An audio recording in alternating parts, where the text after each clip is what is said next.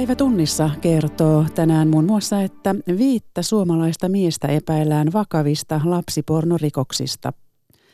VR haluaisi liikennöidä mahdollisessa Helsinki-Tallinna-tunnelissa. Puhumme myös Kiinan ja EUn suhteista. Asiantuntijan mukaan EUn puheenjohtajamaana Suomi voi joutua sijaiskärsijäksi EUn ja Kiinan välisissä suhteissa. Ja Suomessa on käyty reilua kauppaa omalla tavaramerkillä jo 20 vuotta. Studiossa Salme Unkuri, hyvää keskiviikkoiltaa.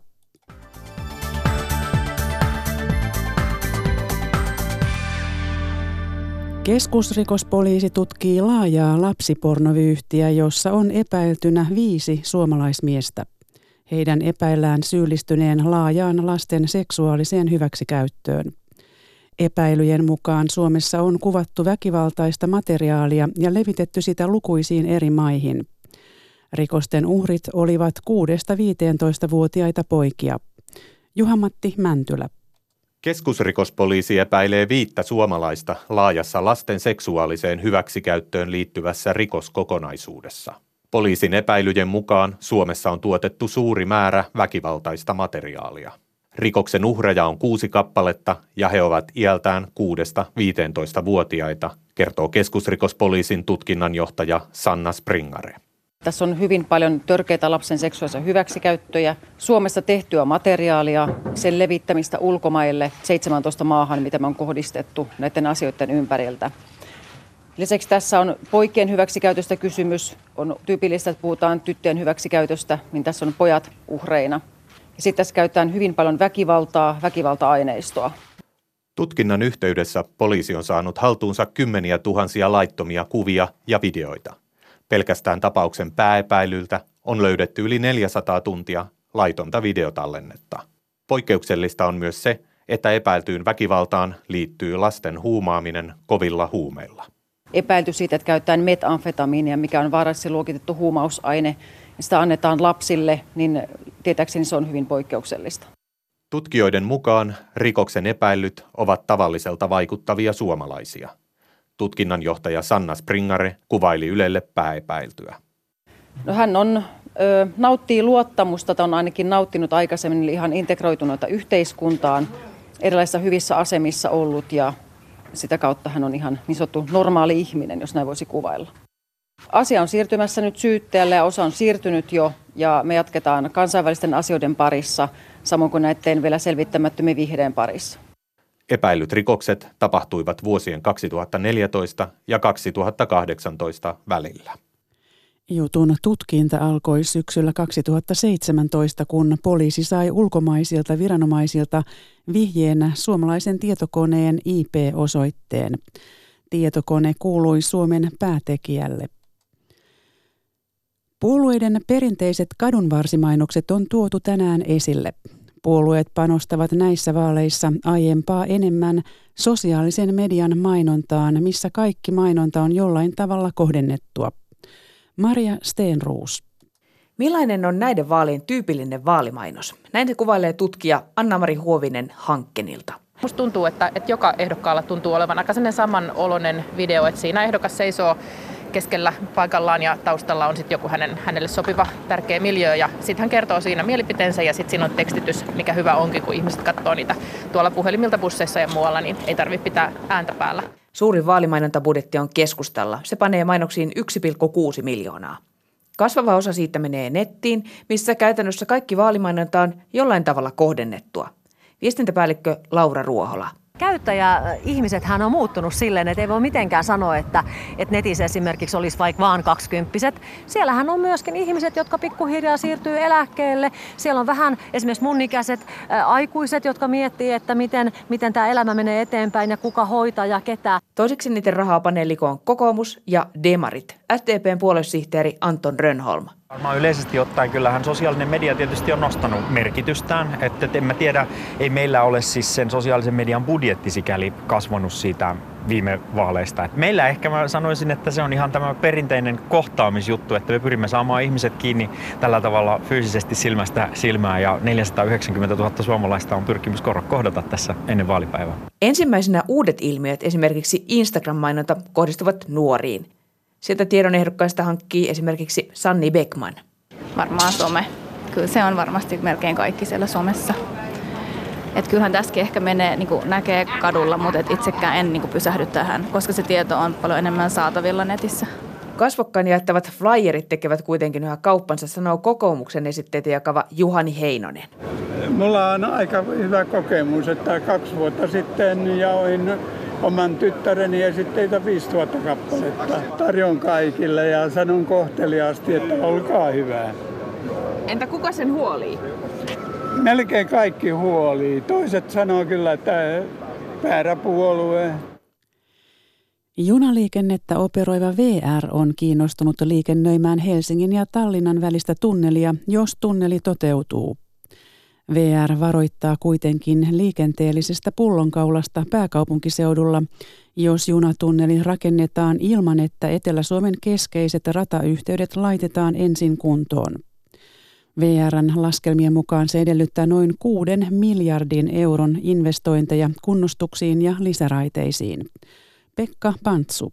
Helsingin ja Tallinnan välille puuhattu junatunneli maksaa nykytietojen mukaan noin 15 miljardia euroa. Mutta lasku ei jää tähän. Junaliikennettä operoivan VR:n mukaan pääkaupunkiseudun ja muun Etelä-Suomen raideyhteydet pitää saada ensin kuntoon. VR:n toimitusjohtaja Rolf Jansson.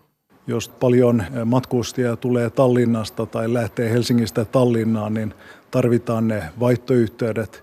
Pitää pistää Helsingin sisäiset järjestelyt kuntoon. Siihen liittyy muun muassa Pisara-rata. Pitää saada nopeat yhteydet muihin kasvukeskuksiin. Siinä näkisin etenkin pääradan hyvin tärkeänä. Entä jos tunneli valmistuu, mutta kotimaaraiteet jatkavat nykykunnossaan?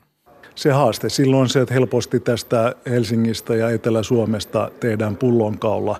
Mutta rahallahan sumput vältetään. Rolf Jansson. No jos nyt nämä kaikki laskee yhteen, niin tämä on semmoinen niin kuin 6 miljardin euron paketti, josta nimenomaan tämä päärata ja lentorata Pisara se syövät niin kuin suurimman osan. VR suhtautuu tunnelihankkeeseen myönteisesti, mutta ensisijaisesti junayhtiö perää ratoihin remonttirahaa kotimaan rataongelmien vuoksi. Täsmällisyys on tökkinyt ja ajonopeuksia on paikoin pitänyt laskea radan kehnon kunnon vuoksi. Meillä on semmoinen 100 nopeusrajoitusta ympäri rataverkostoa tänä päivänä. Ja jos niitä poistetaan, me saadaan nopeampia junia ja täsmällisempiä junia. Hyvässä lykyssä VR:ltäkin kysytään aikanaan kiinnostusta ryhtyä ajamaan junia Helsingistä meren ali Tallinnaan. Rolf Jansson. Ehdottomasti me ollaan kiinnostuneita tällaisista niin kuin uusista mahdollisuuksista ja kyllä me siinä vaiheessa sitten lähdetään mukaan kilpailemaan. Britannian EU-eron seuraukset näkyvät jo, vaikka ero ei ole vielä edes tullut voimaan. Euroopan lääkevirasto EMA muutti hiljattain Lontoosta Amsterdamiin Brexitin takia, koska EU-virasto ei voi sijaita unionin ulkopuolella. Pakkomuutto oli hankala viraston työntekijöille, joista 4/4 jätti työnsä muuton takia. Ruotsalainen Kristina Larsson oli ehtinyt työskennellä Euroopan lääkevirastossa Lontoossa toistakymmentä vuotta, kun Britannia päätti kansanäänestyksessä erota EU:sta. Päätös tuli Larssonille järkytyksenä. Eron seurauksena hänen työpaikkansa joutuisi muuttamaan, sillä EU-virasto ei voi sijaita unionin ulkopuolella. Familj, vänner, hus. Så det var ju en chock för oss. Och ledsamt. Siellä oli perhe, ystävät ja talo. Meille se oli shokki ja surullista, Larsson sanoo lääkeviraston väliaikaisten toimitilojen aulassa Amsterdamissa. Lääkevirasto muutti Alankomaihin pari viikkoa sitten. Muuton takia virasto menettää noin 4/4 900 työntekijästään. Kaikki eivät halunneet lähteä. Viraston päätehtävä myöntää lääkkeille myyntilupia EU-alueella ei ole uhattuna. Johtajan mukaan Brexit voi silti johtaa joidenkin lääkkeiden toimitusvaikeuksiin myös Euroopassa. With Brexit, of course, there is a higher chance, but we are bringing down that chance. Brexit kasvattaa sitä vaaraa, mutta yritämme vähentää sitä niin paljon kuin mahdollista, sanoo varapääjohtaja Noël Wathion.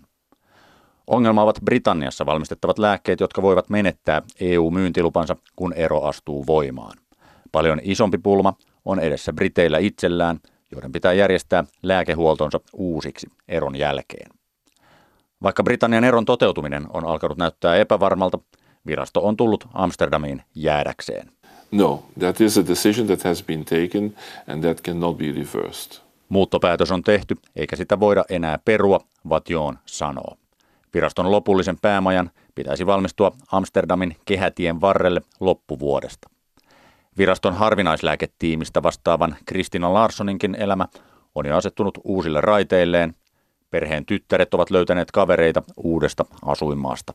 Har redan fått vänner och det är kanske som förälder en av de stora sakerna att barnen trivs och trivs man själv också. Se on vanhempien kannalta iso asia. Jos lapset viihtyvät, itsekin viihtyy, Larsson sanoo. Amsterdamista Petri Raivio.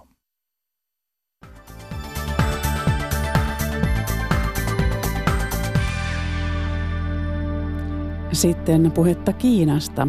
Kiinan presidentti Xi Jinping on ollut viime päivinä vierailulla Ranskassa ja Italiassa. Italialta Kiina sai tukea Silkkitie suurhankkeelleen ja Ranskassa Kiina teki jättikaupat lentokoneista ja laivoista. Päivi Neitiniemen vieraana on vanhempi tutkija Jyrki Kallio ulkopoliittisesta instituutista. Kallio arvioi aluksi Kiinan presidentin Euroopan matkaa. Nyt juuri ennen tätä Euroopan vierailua Euroopan komissio antoi hyvin mielenkiintoisen lausunnon Kiinasta. Laadittiin tämmöinen Kiina-Eurooppa-suhteita koskeva paperi, jossa todetaan nyt ensimmäistä kertaa varsin poikkeukselliseen sävyyn, että sen lisäksi, että Kiina on tärkeä kauppakumppani, taloudellinen yhteistyöpartneri, niin se on myöskin ideologisesti kilpailija. Kiina yrittää tuoda toisenlaista poliittista järjestelmää valtioille vaihtoehdoksi kuin mitä Euroopalla on tarjota.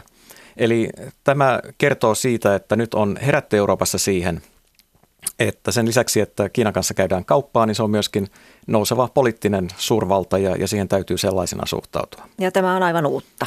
Tämä on aivan uutta, että sanotaan näin suoraan, että Kiina on todellakin Euroopan unionin kilpailija jossakin suhteessa. Mm.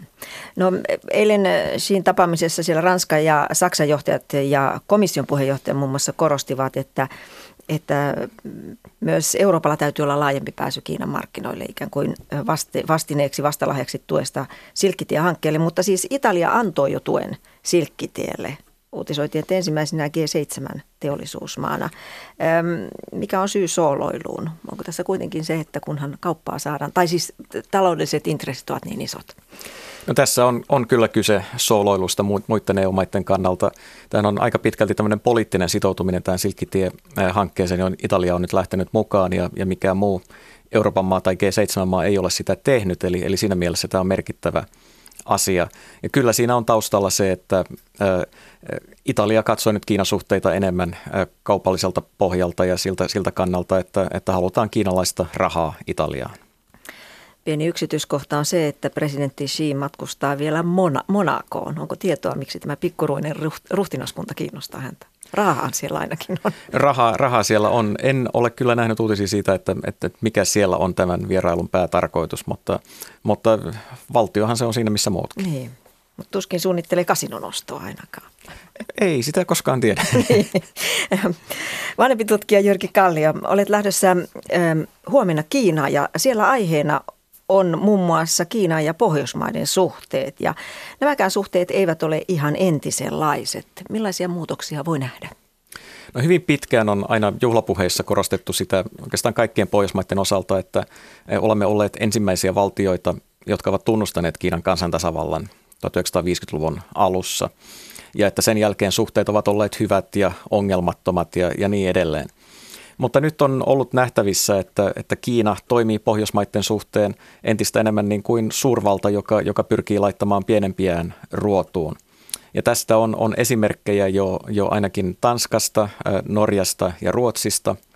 Jos katsotaan näitä aikajärjestyksessä, niin Tanskassa vuonna 2009 Kiina katkaisi tai jäädytti diplomaattisuhteensa Tanskaan joksikin aikaa sen seurauksena, että Tanskan pääministeri oli suostunut epäviralliseen tapaamiseen Tiibetin hengellisen johtajan Dalai Laman kanssa. Sitten 2010 Norja joutui Kiinan pakotteiden kohteeksi ja suhteet huononivat 6 vuodeksi sen seurauksena, että Norjan Nobelkomitea myönsi Nobelin rauhanpalkinnon kiinalaiselle toisinajattelijalle. Ja nyt sitten 2015 Ruotsin kansalainen, joka asuu Hongkongissa, siepattiin Kiinan turvallisuusviranomaisten toimesta Kiinaan, vietiin vankeuteen Kiinaan.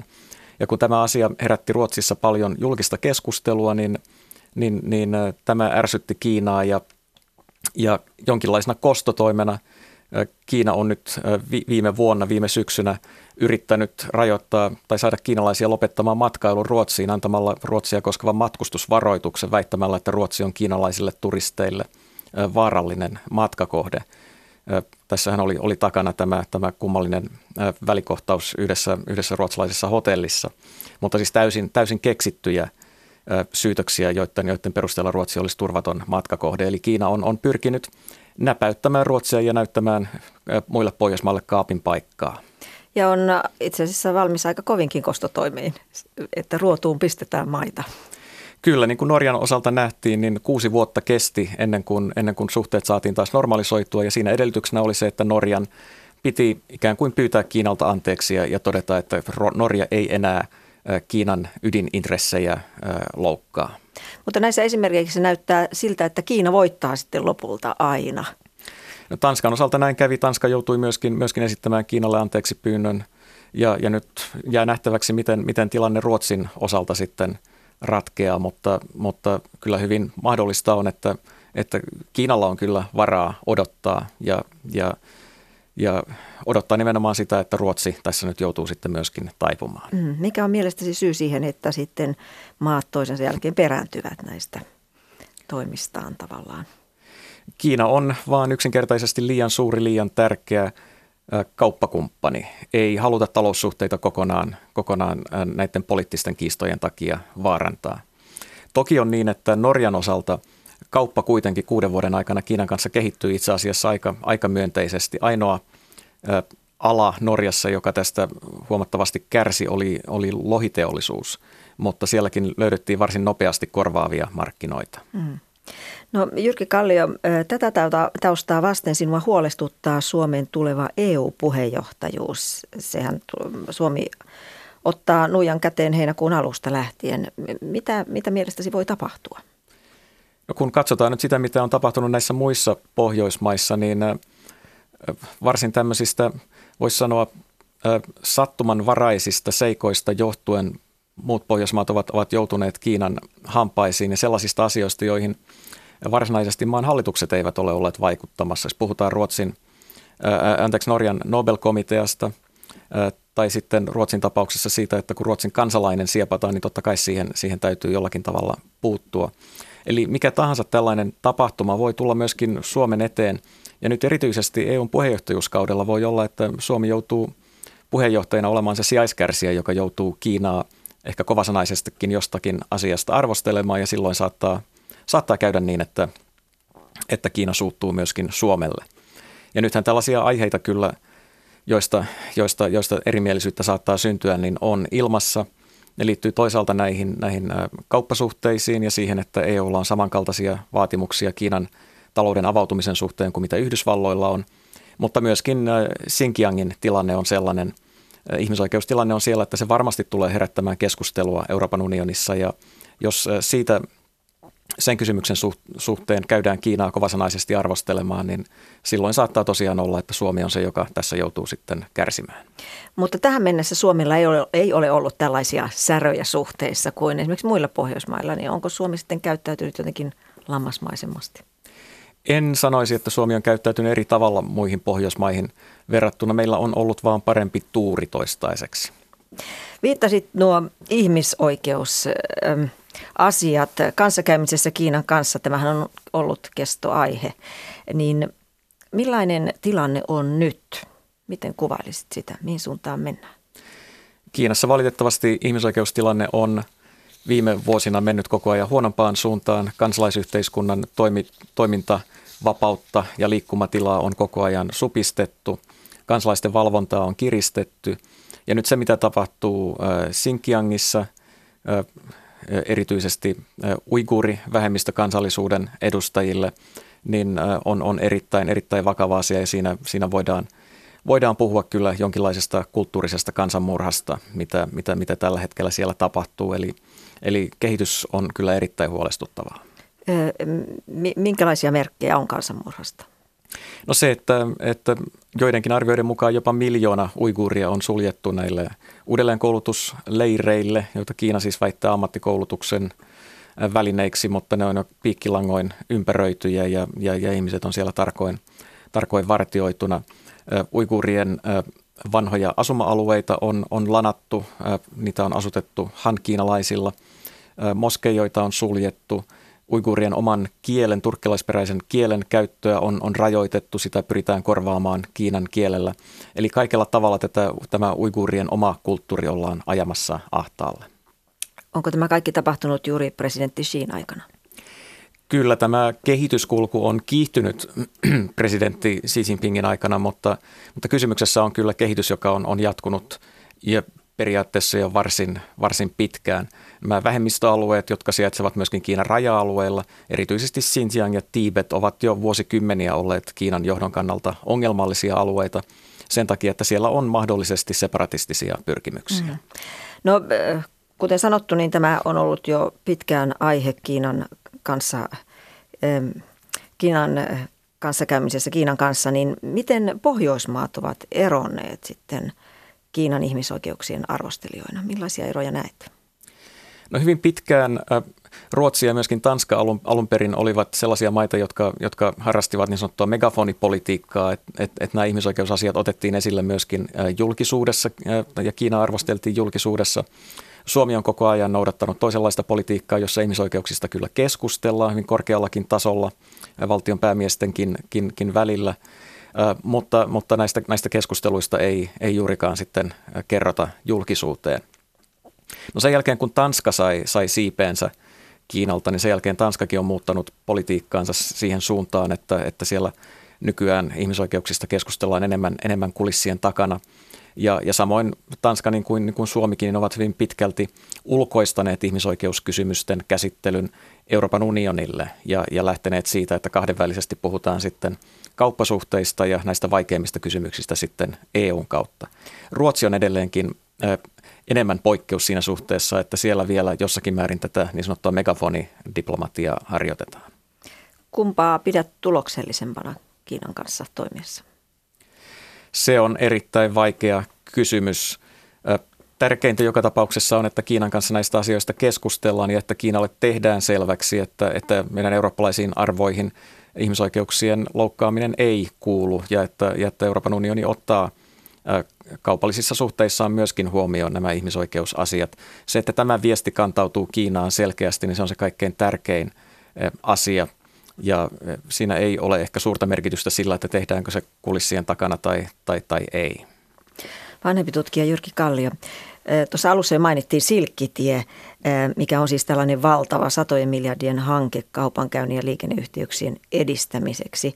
Ja sitä pidetään Kiinan valtapoliittisena välineenä. Onko se sinusta sellainen?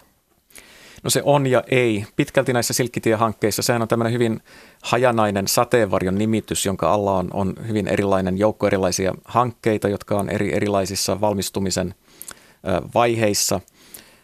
Siinä on pitkälti kysymys kyllä ihan puhtaasti taloudesta ja siitä, että Kiina pyrkii parantamaan infrastruktuuria sillä tavalla yhdistämään Euraasian mantereen kaksi taloudellista dynamoa, Euroopan unionin ja Kiinan toisiinsa.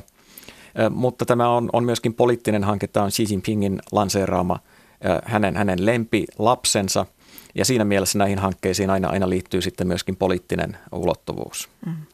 Ja tässä yhteydessä on puhuttu myös arktisesta silkkitiestä, joka liittyy pohjoiseen meritiehen, niin miten Kiina näkee Suomen tässä jotenkin osallisena tai mukana?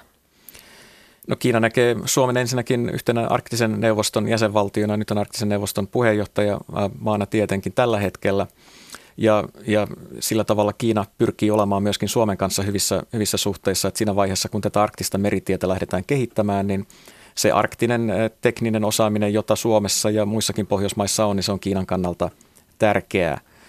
Nythän on esitetty ajatuksia siitä, että Kiinan intresseissä voisi olla se, että sitten joskus vuosikymmenien päästä, kun tätä pohjoista meritietä voidaan kunnolla kaupallisesti ryhtyä hyödyntämään, niin Kiina voisi olla kiinnostunut rautatieyhteydestä jonkun Pohjois-Norjan sataman kautta Suomen läpi sitten keskiseen Eurooppaan.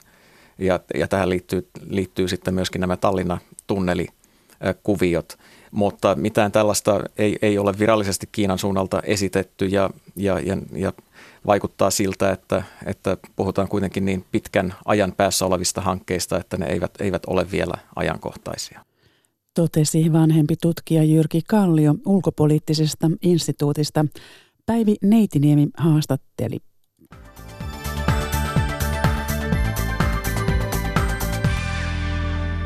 YK arvioi, että pian 2 viikkoa sitten Mosambikiin iskenyt hirmumyrsky vaikutti yli 1,8 miljoonan ihmisen elämään.